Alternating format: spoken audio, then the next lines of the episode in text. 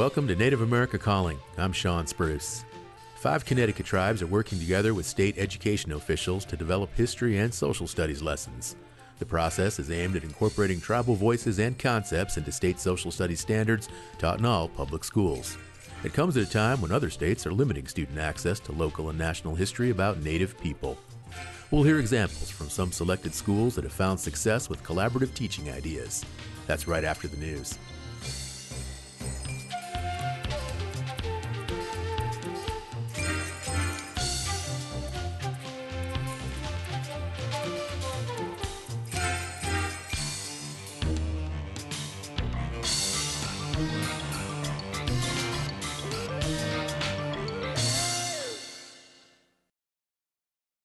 This is National Native News. I'm Antonia Gonzalez.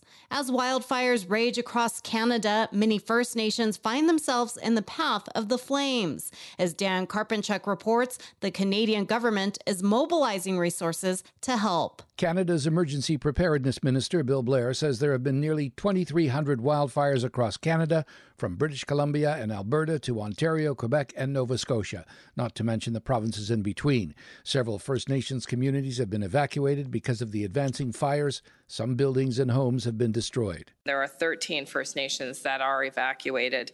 More than 6,500 people remain evacuated. Patty Hajdu is Canada's Minister of Indigenous Services. It is uh, the safety of people that's the first priority and occupation, uh, preoccupation of the chiefs that I've spoken with. Indeed, people are working incredibly hard to make sure that people are moved to safety, not just from the effects of the fire itself, but certainly the incredible health risk of being exposed to the degree of smoke that folks are, are facing in communities. Hajdu says First Nations remain on the front lines of climate change. Their communities are not only devastated from the effects of wildfires, but many are surrounded by forests that provide the economy that many members work in and depend on. Hajdu says Ottawa will stand with those communities as they reassess what it will take to rebuild, as well as helping with evacuations. She says what Canada is facing is an emergency, and it is all hands on deck. For National Native News, I'm Dan Karpenchuk.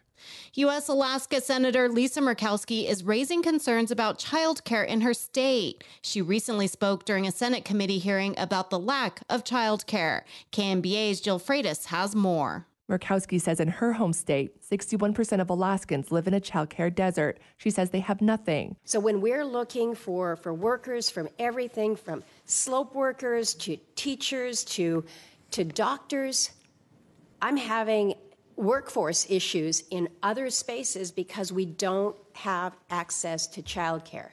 Murkowski used the community of Valdez as an example, which she says is struggling economically due to the impacts of not having reliable and adequate childcare. They're trying to get some providers, they got some nurses that are lined up to come, and they find out that the only licensed childcare facility in all of Valdez has closed down, and there's no plan for it. The Coast Guard says if we don't have childcare there in Valdez, we're not so sure about the viability of, of Valdez as a Coast Guard community. She says it's not only about no childcare or facilities, but also the price of childcare in general. Murkowski pointed to a recent article which showed long waiting lists and high costs in communities around the state. At the child care facility just up the road from, um, from where I used to live there in Anchorage, what, what children, what families are being charged for one kid, $1,700. You tell me how a family who's a teacher and a firefighter is, is finding $1,700 for their one kid. So it's not only childcare deserts. Murkowski is co sponsoring a bill to provide grants for states to expand the supply and capacity of childcare providers. She spoke at a hearing in the Health, Education, Labor, and Pensions Committee. I'm Jill Freitas.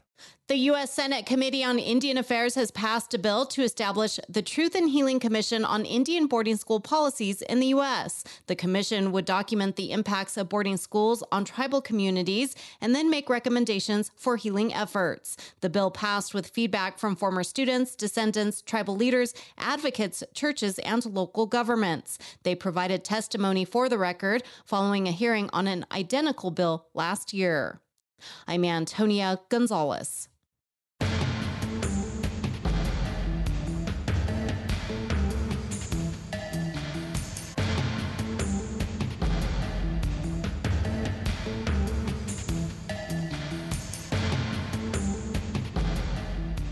National Native News is produced by Koahnic Broadcast Corporation with funding by the Corporation for Public Broadcasting. Support by AARP. AARP creates and connects people to unique tools and programs, helps conserve personal resources, and tackles issues that matter most to individuals, families, and communities. More at aarp.org. Support by Vision Maker Media currently seeking two digital media specialists and a director of project productions and services. Information on required qualifications and how to apply at visionmakermedia.org.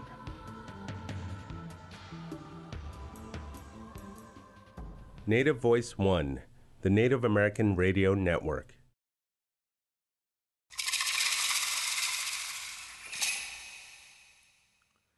This is Native America Calling.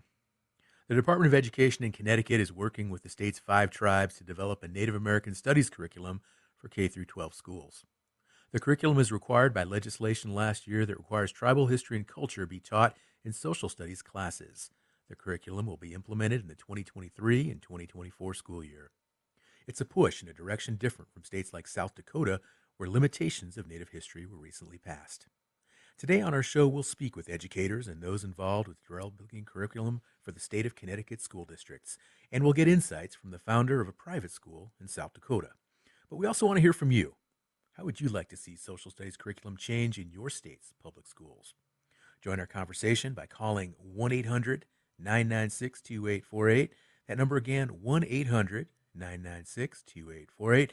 Get your calls in early, folks, and we'll get you on the lawn. Joining us from Albuquerque, New Mexico is Mary Bowman. She's the founder and head of Oceti Sakowin Community Academy in Rapid City, South Dakota. She is Standing Rock Sioux. Mary, welcome to the show. Thank you. Thank you for having me today and giving me the opportunity to speak about the school. Absolutely. In Washington, Connecticut, we're joined by Darlene Kascak. She is Education Director at the Institute for American Indian Studies and a traditional storyteller. She is Schaghticoke Tribal Nation. Darlene, thanks for joining us. Oh, thank you for inviting me. And joining us from Uncasville, Connecticut is Samantha Tondreau. She is the Director of Mohegan Curriculum and Instruction. Sam, great to have you on the show today. Sean, thank you for including me in this conversation as well. You bet, Sam.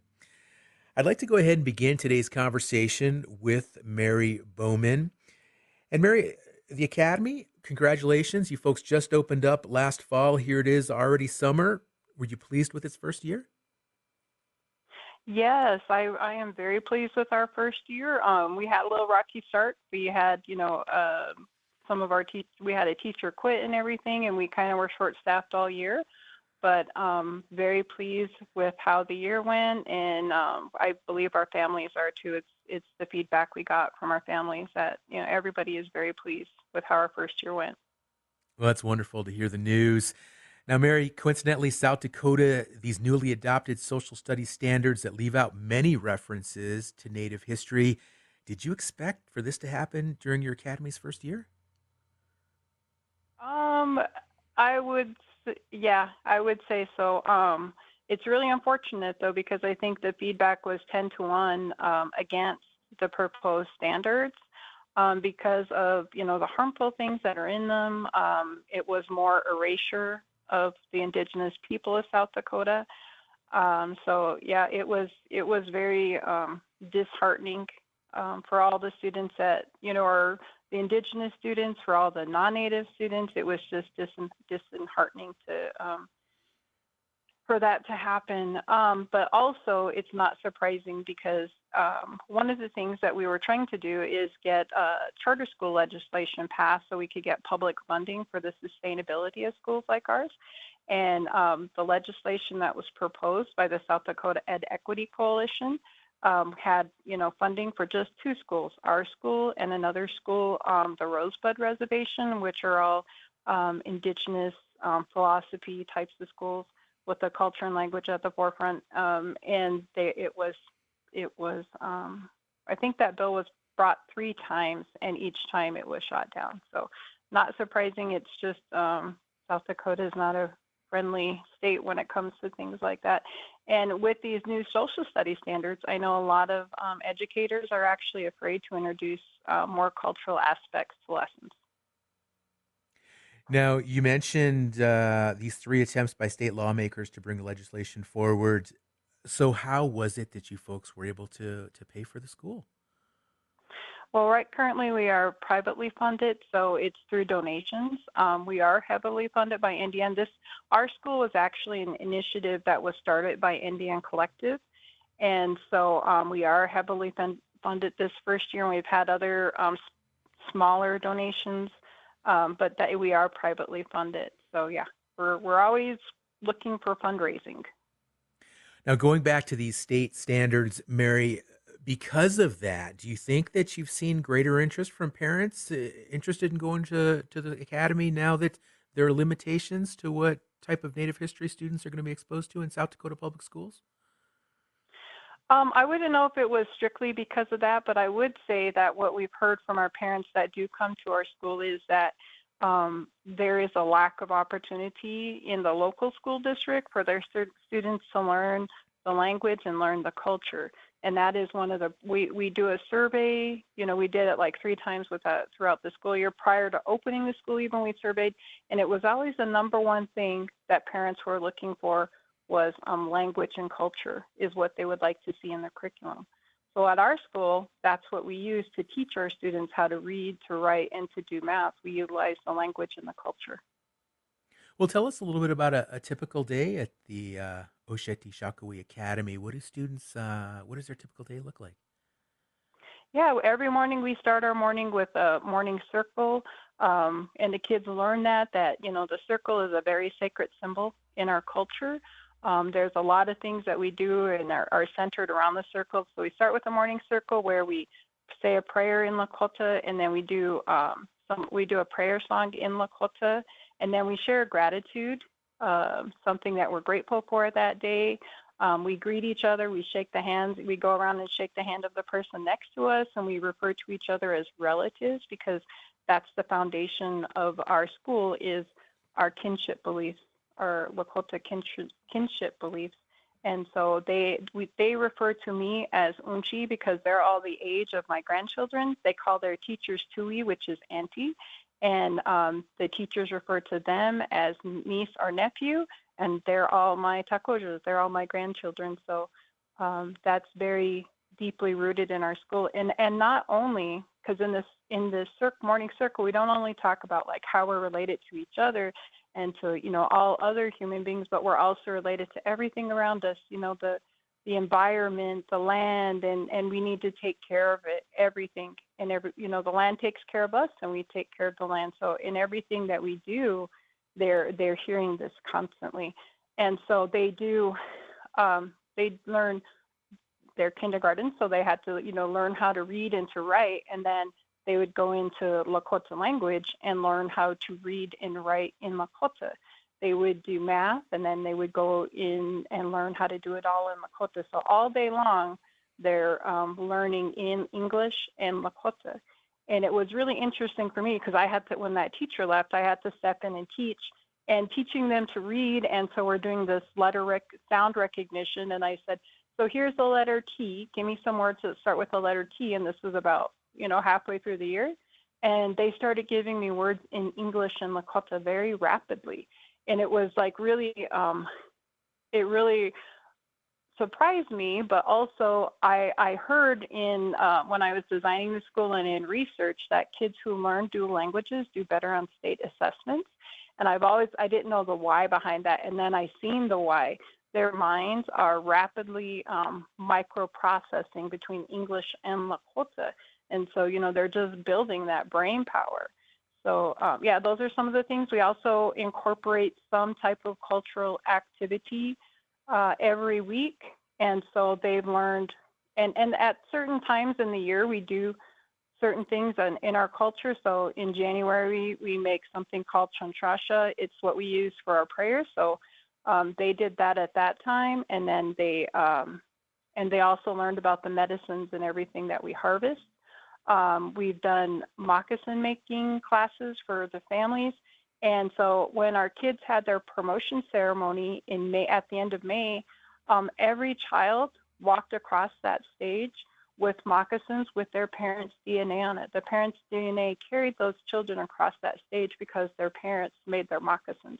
Mm. Everybody learned, you know, how to do it, and that we also had like um, ribbon shirt and skirt making workshops, and so all the parents, you know, made the um, the attire, the cultural attire for their students. Um, they learned. We brought in storytellers. Elders came in and tell, told stories. Um, and at the end of the year, we did a sacred site visit. We visited two of our sacred sites, but also prior to doing that, our students learned about those um, those creation stories.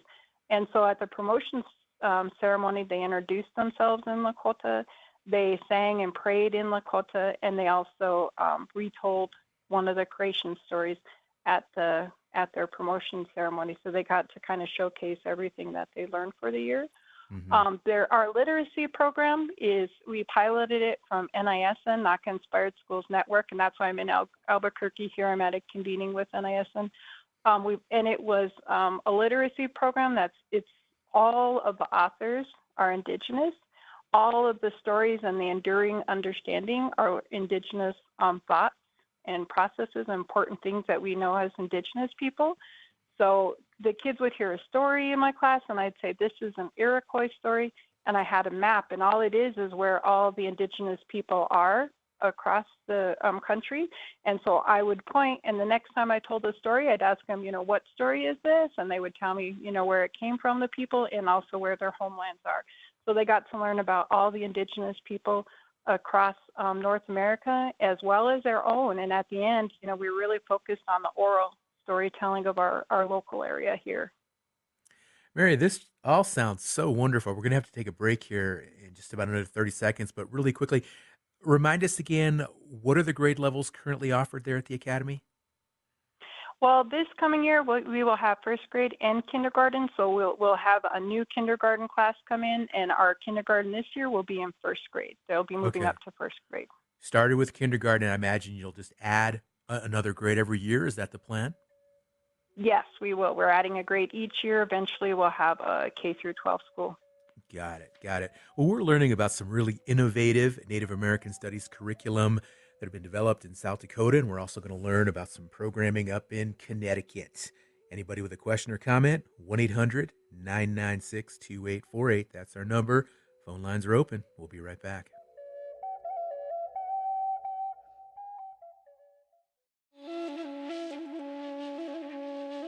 A native photographer spent years taking portraits of tribal members all over the country. Her work is now compiled in an extensive collection that is praised both for its beauty and sensitive representation of Native people. We'll talk with Matika Wilbur on the next Native America Calling.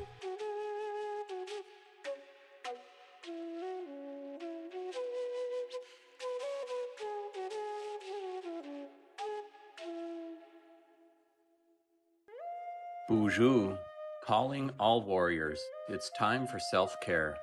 Fathers, uncles, grandfathers, sons, and nephews all deserve a chance to be at their best to protect their loved ones. Use this checklist to keep track of the preventative health services you need. For more information, visit go.cms.gov slash men's health checklist. A message from the Centers for Medicare and Medicaid Services. Thank you for listening to Native America Calling. We're talking with Native educators involved in developing social studies curriculum in South Dakota and Connecticut schools. If you have a comment or a question, join our conversation by calling 1 800 996 2848 or just call 1 800 99 Native. Mary Bowman is the founder and head of Oceti Sakowin Community Academy in Rapid City, South Dakota. And Mary, before break, uh, you just gave us a wonderful account of that first year there at the school. Sounds like everything just went really, really well. And it sounds also very interesting how you've been able to develop this curriculum and students are learning not just Lakota culture, but other Native cultures as well. And I'm really intrigued by topics like math that you explained students are learning eh, from the Lakota language perspective. So I want to ask you, um, what did you folks learn this year with regard to this curriculum that you're going to be able to use next year, maybe tweak a little bit, maybe make some changes? What are your plans? Yeah, um, I what we learned is that the students are really engaged in what they're learning, and that was the whole thought process behind using using the culture as well, um, because they um, they're learning. If they're more engaged, they're going to learn what you're teaching them. And it was interesting to hear when we had our parent teacher conferences for parents to share that what the kids go home and they're sharing what they're learning in our classrooms when they go home and um, so, what the lessons they're learning in the school are really transcending the classroom. And so, a lot of those things, you know, are are continuing on.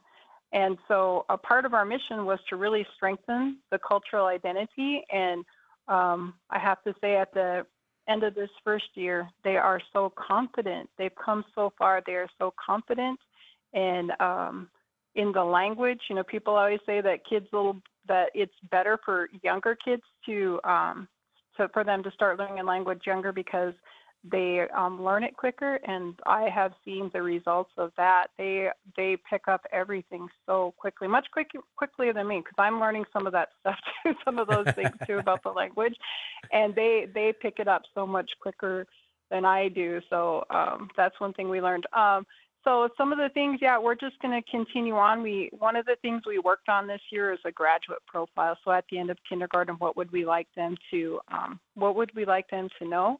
And so that's one of the things we're working on this summer is creating that profile for first grade. So what would we like them to know after first grade?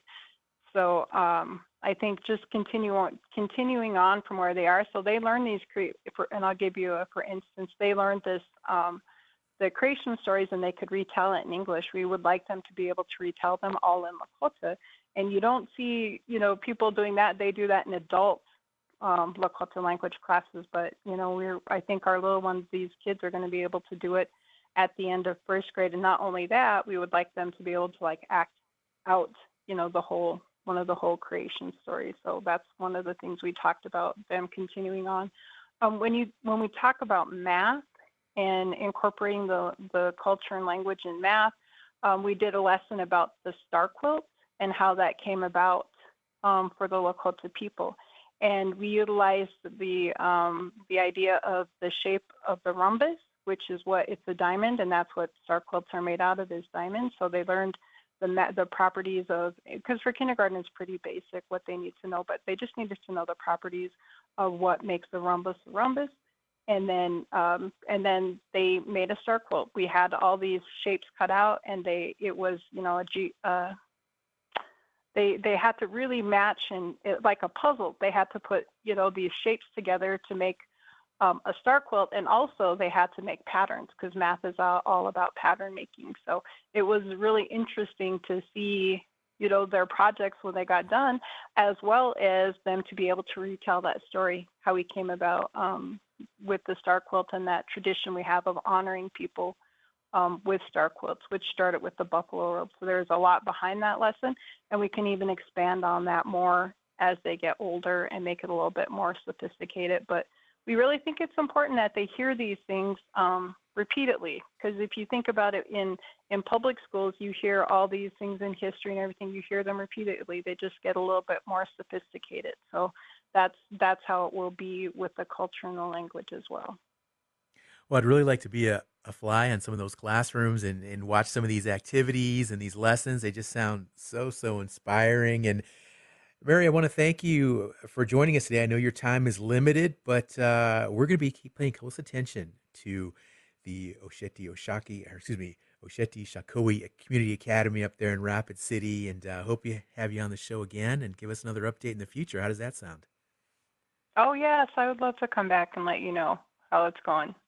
All right. Thank you for having me. I appreciate it. And I, the other um, ladies on the call as well, I just appreciate all that work. You know, these are all things that need to be done, um, and our Indigenous students, as well as all students. It will benefit all students to learn and know these things about the people that walk this country first.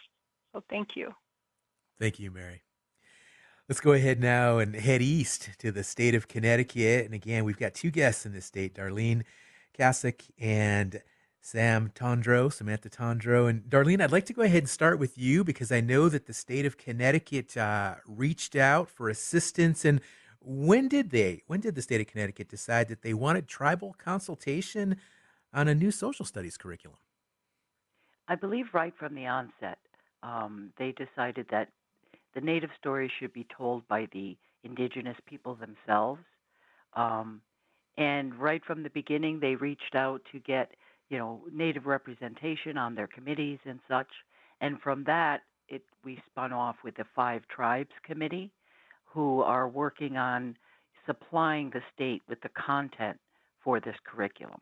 It's pretty exciting time. It sure sounds like it. Five tribes there in Connecticut. So tell us a little bit more. What's included uh, in these middle school and high school grade lesson plans? We're going to start with the middle school and high school um, for the beginning of September 2023. And it's going to go into a more in depth history um, of Connecticut, the place that we live in, as well as some of the major events that happened um, throughout history. I think it's important that we teach all of the history of our state, not just some parts of it. You know, um, it begins, you know, in elementary school, where, you know, they learned about the founding of America, and then a couple months later in November, and oh, by the way, there were these Native American people living here at the time. It, it's taught in a way that doesn't make sense. It needs to be taught in a timeline fashion. You know, what started first, what came next. And it also, I strongly believe that students need to be introduced to the culture of the indigenous people that lived here on the land, their priorities, their uh, way of interacting with the land and using resources. Because if they could better understand the Native American culture, they could understand some of those conflicts that come up later on in history when a new culture that comes in with totally different worldviews um, on land and such. So it, I think it's it's long time coming. Um, now, my museum, we have been teaching um, school groups for the past 45 years.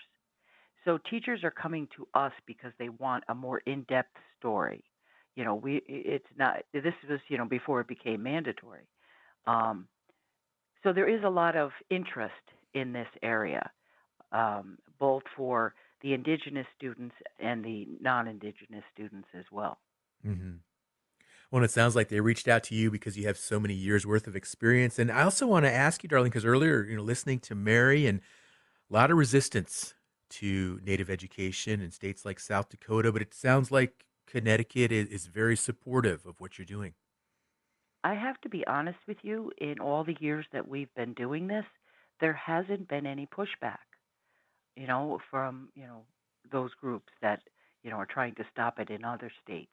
Um, it's not sure how the things are going to proceed in the future, but, you know, at this point, um, you know, we haven't had those same issues that they have had in other states. That's great news.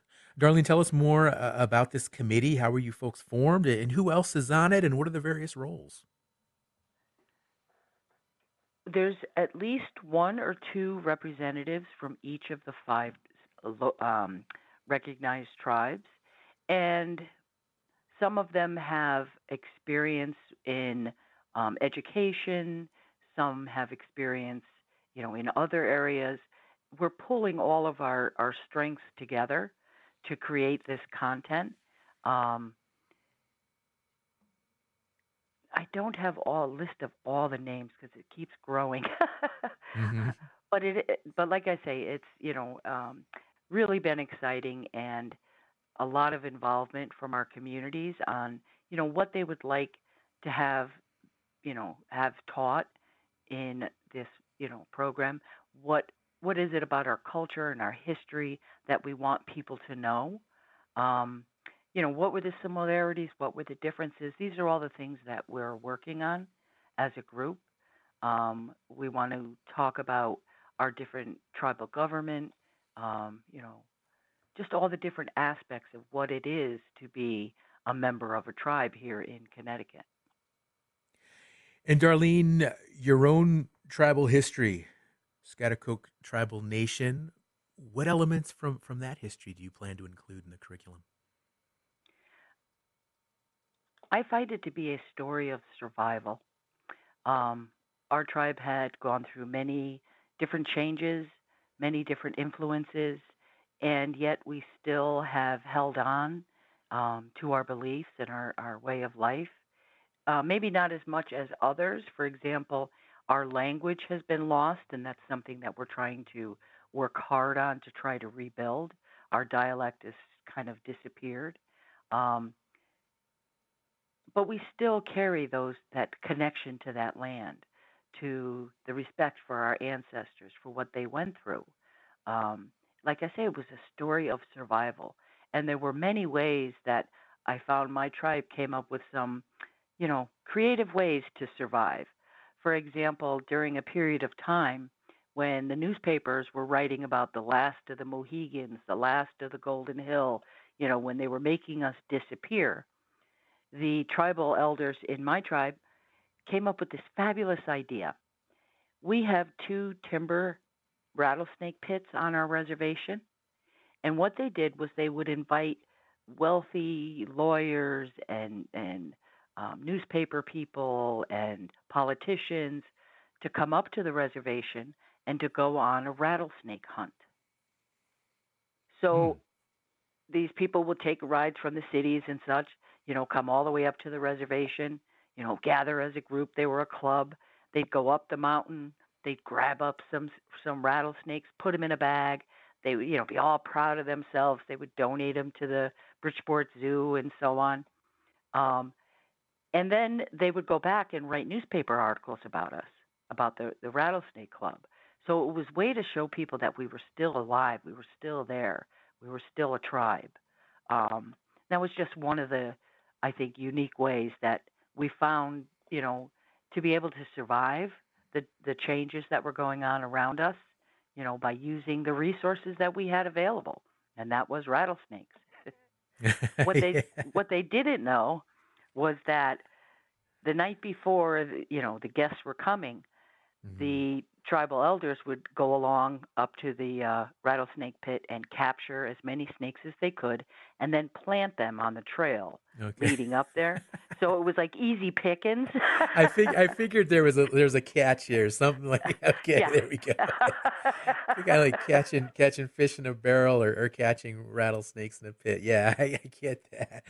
Well, Darlene, another thing we find so fascinating about this initiative here is the five tribes of Connecticut all working together. And, and, do the five tribes collaborate often, or is this something that's somewhat new?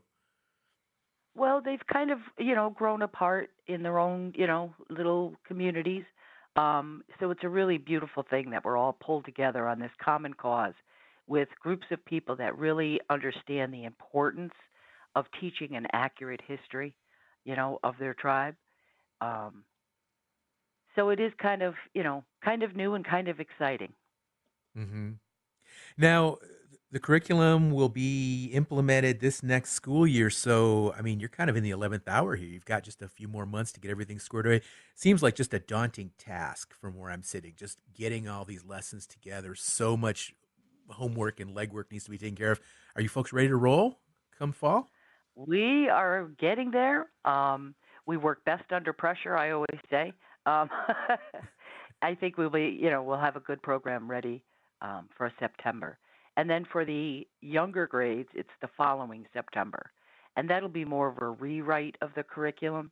Um, in September for the middle school and high school, it's inserting this history into the curriculum, how it's already written at this point. And these lessons will be taught in all public schools in the state of Connecticut. Is that right? Right, right. Righty. Well, congratulations on on this initiative. Just sounds wonderful. I'm going to go ahead and bring Sam into the conversation now as well, who's also in Connecticut. And uh, Sam, I want to ask you a little bit more uh, about the the current curriculum there in the Connecticut public schools. How comprehensive is it with regard to Native American history that's currently taught? Yeah, good question. Um, I wanted to chime in on everything Darlene was saying because we've been working together this whole time. Um, she's incredible. We've built an incredible group with our Five Nations and our teacher allies. We have many teachers and administrators on the curriculum project with us as well. Um, I would say that currently in the younger grades, Um, Native American Studies is being taught in third grade, fourth grade, fifth grade. Um, but what I've found, and um, prior to my director position, I was a fourth grade teacher. Um, so I was in the classroom, in the thick of it, um, writing curriculum myself to include the Native American perspective because a lot of the curriculum is stuck in the past. We're teaching about how Native Americans lived in the 1600s in wigwams and longhouses and canoed on the water. And while all of that is really important, we also want to teach students that we are still here today.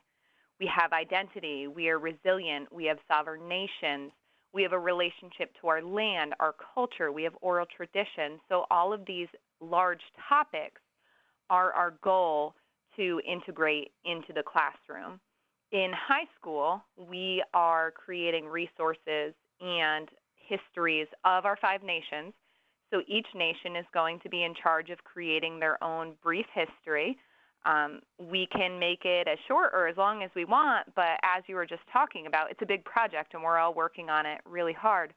Um, we want to provide those brief histories for educators to build background knowledge and to give them more resources to teach in the U.S. history courses and the world history courses.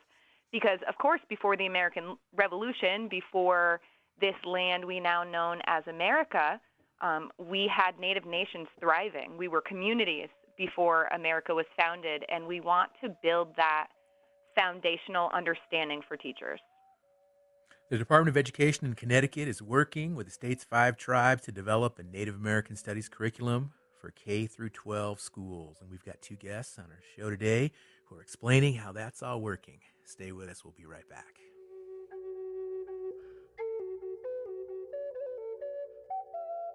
Challenges to societal harmony abound trauma, depression, addiction. In Native communities, these challenges affect nearly everyone. The Native American Social Work Studies Institute educates social workers for careers to address the needs of Native communities. You can be part of the solution as a peer support worker, community health worker, or a counselor with culturally relevant training from the Native American Social Work Studies Institute. Info at online.nmhu.edu. New Mexico Highlands University supports this show. You're listening to Native America Calling. Still time to join this conversation about including Native American history in the curriculum in public schools. If you have a comment or question, join our conversation. 1 800 996 2848.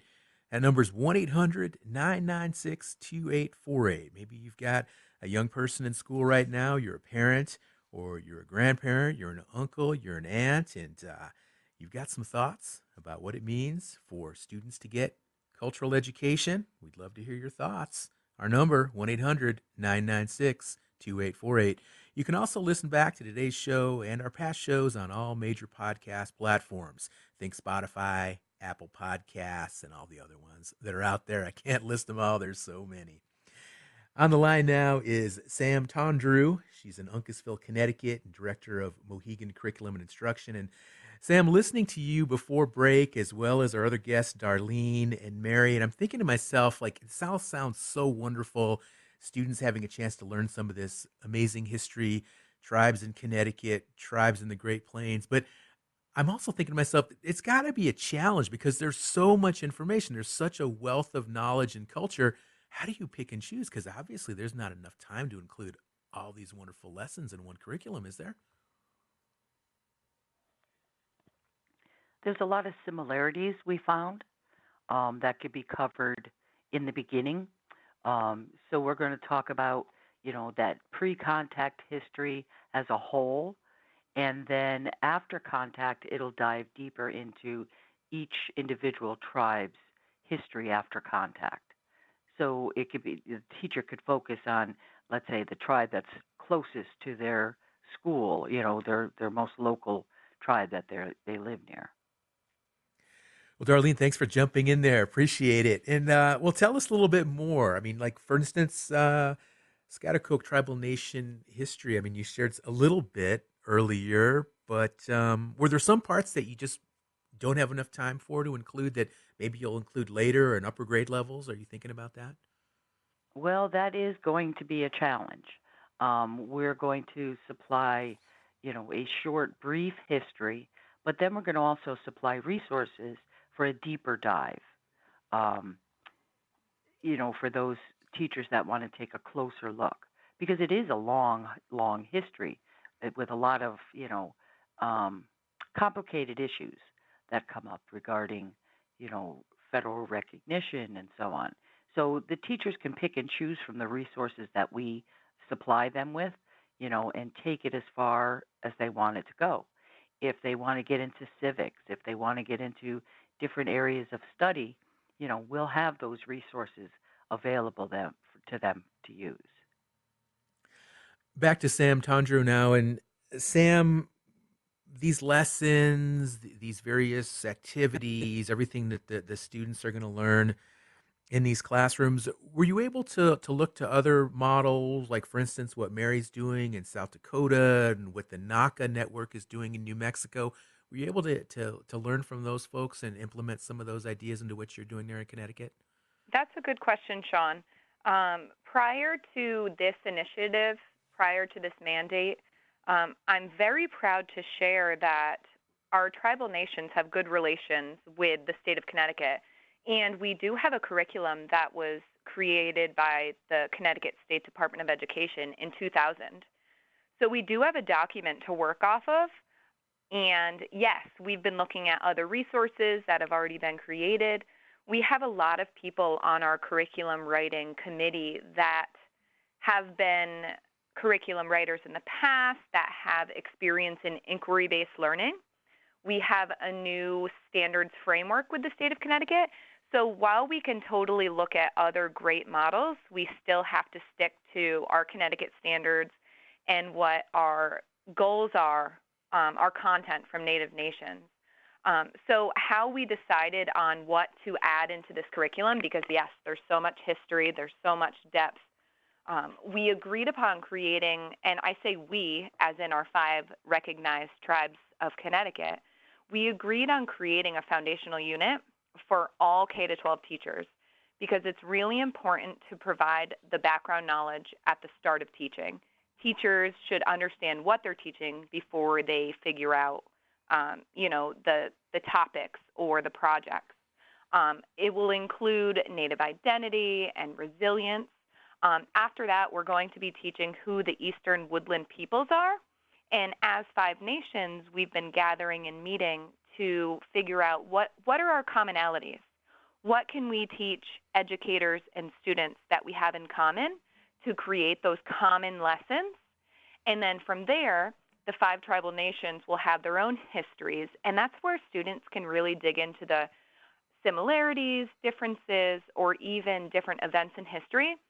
But then the last part of our curriculum that we want to create is who are we now?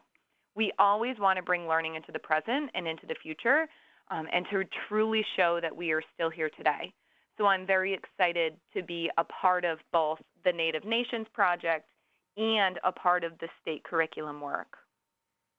Sam, I'm glad you mentioned the teachers because it, it it, it dawns on me most of these teachers in these public schools that will actually be implementing the curriculum will not be native. So, what types of training and other resources will be available to get these teachers? Because this is all going to start here in just a few months. Yeah, that's a really good point. Um, coming from the teaching world, I understand the importance of professional development and providing resources. So, our first step right now is really creating the content. Our five tribes are working on planning a professional development day with Connecticut um, Central State University in June. And that'll be our first rollout of, you know, please join us if you would like to learn about Indigenous studies with the five tribes.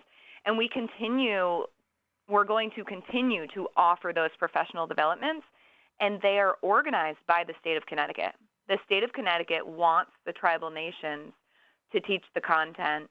Um, but honestly, there are over 3,000 schools in the state of Connecticut, and how does one reach all educators? So we're going to have to be very, um, very creative.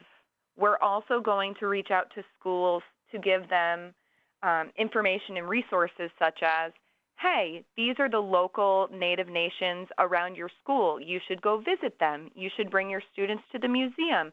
You should contact us so we can provide outreaches to your school. So, very proud to share that our Native nations are so supportive of education when going into this endeavor. Now, have you spoken with any of these teachers yet? Gotten any feedback? Are they excited to go out and implement this curriculum?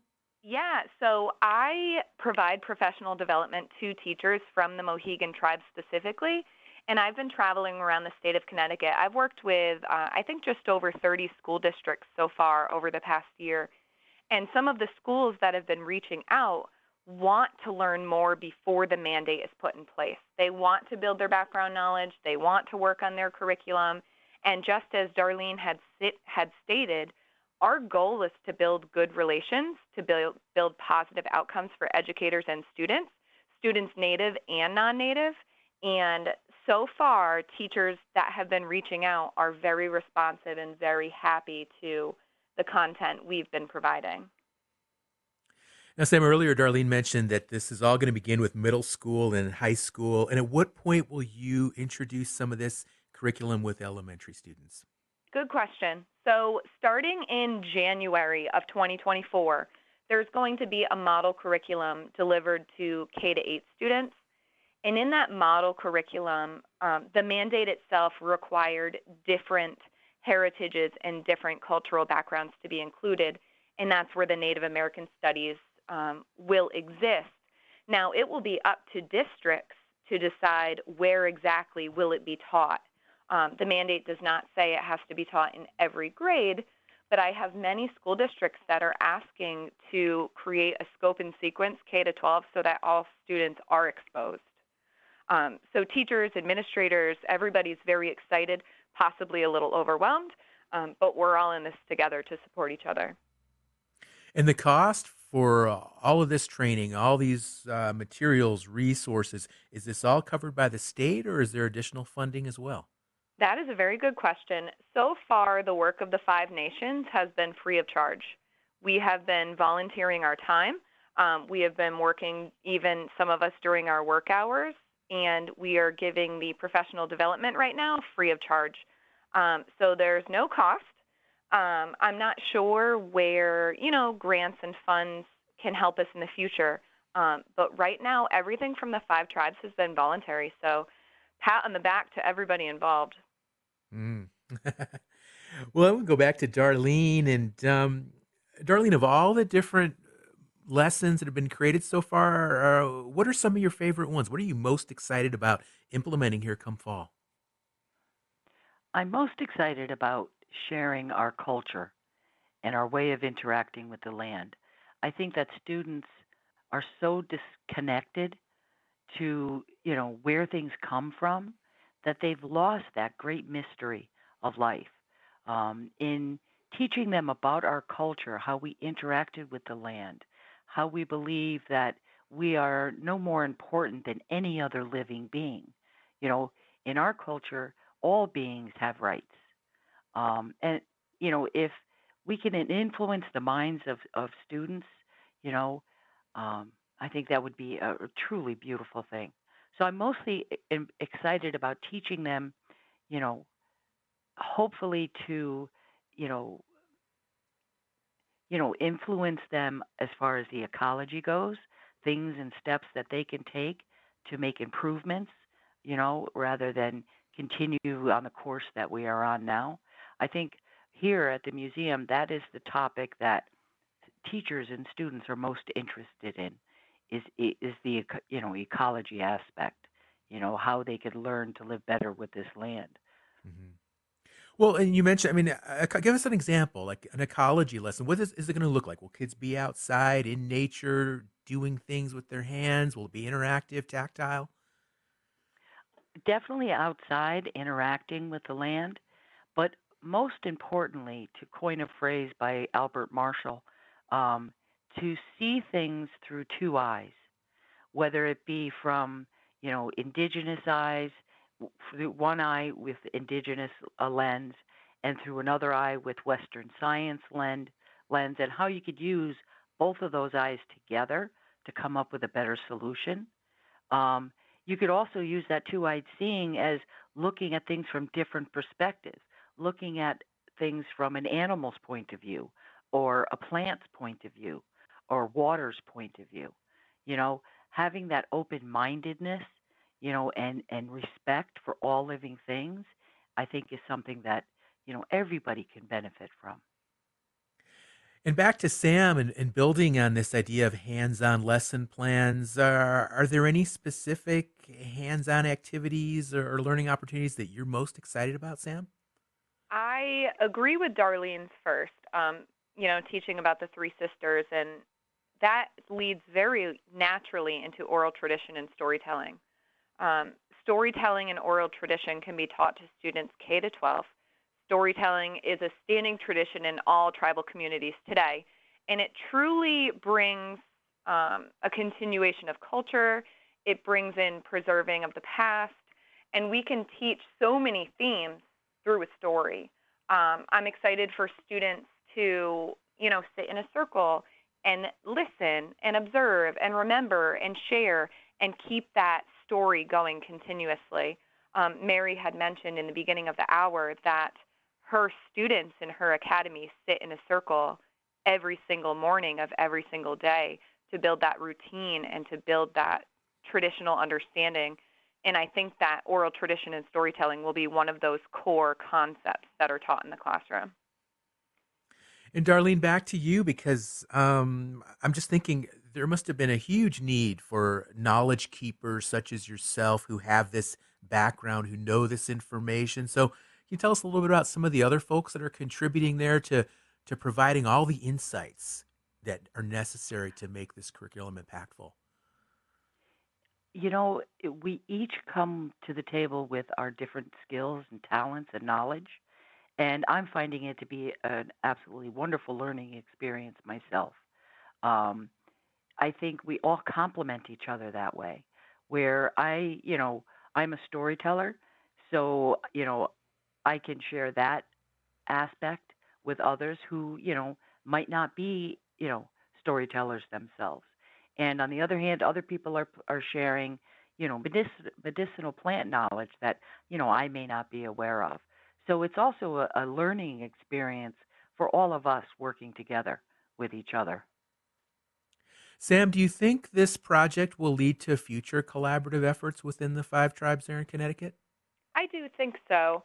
Um, prior to this project, too, our tribes in Connecticut were very intertribal. So we do go to events and socials and gatherings. Um, we see each other dancing and drumming and um, at wigwams and powwows. So we certainly see each other, but we weren't creating things together like this curriculum today. And I think creating this curriculum is going to open up a lot of opportunities for education for students in the future for sure. Really fascinating discussion today here on Native America Calling, learning about very, very progressive, interesting educational initiatives in the state of Connecticut, also in South Dakota. Just some wonderful things going on with Native educators, Native thought leaders, and uh, doing what they can to introduce Native American Studies curriculum in grades K through 12 in public schools and charter schools, even some private schools. So, some wonderful, wonderful developments here we're learning about on Native America Calling. And unfortunately, we're going to have to wrap it up. We're just about out of time. But before we do that, I want to thank our three guests today Mary Bowman, Darlene Kascak, and Sam Tondreau for what's been a really, really enlightening discussion on education. Join us tomorrow as we hear from photographer Matika Wilbur about her ambitious new book, Project 562. Until then, have a great rest of your day. Education sovereignty. It begins with us. That's the theme of the National Indian Education Association's 54th Convention and Trade Show to be held in Albuquerque October 18th through the 21st. You have an important role to play in the ongoing effort to reclaim education sovereignty. The agenda includes an Educator Day, a Student Day, professional learning opportunities, and the NIEA Awards ceremony. Early bird registration ends July 18th at niea.org, who support this show. Support by Amerind, Indian Country's 100% tribally owned insurance partner. Amerind works with tribal governments and their business enterprises to provide effective commercial insurance coverage, strengthen Native American communities, protect tribal sovereignty, and help keep dollars in Indian Country. More information on property, liability, workers' compensation, and commercial auto solutions at amerind.com. That's A M E R I N D.com.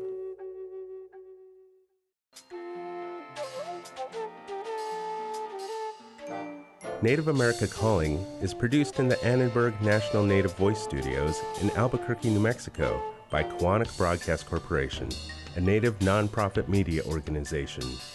Funding is provided by the Corporation for Public Broadcasting with support from the Public Radio Satellite Service. Music is by Brent Michael Davids. Native Voice One, the Native American Radio Network.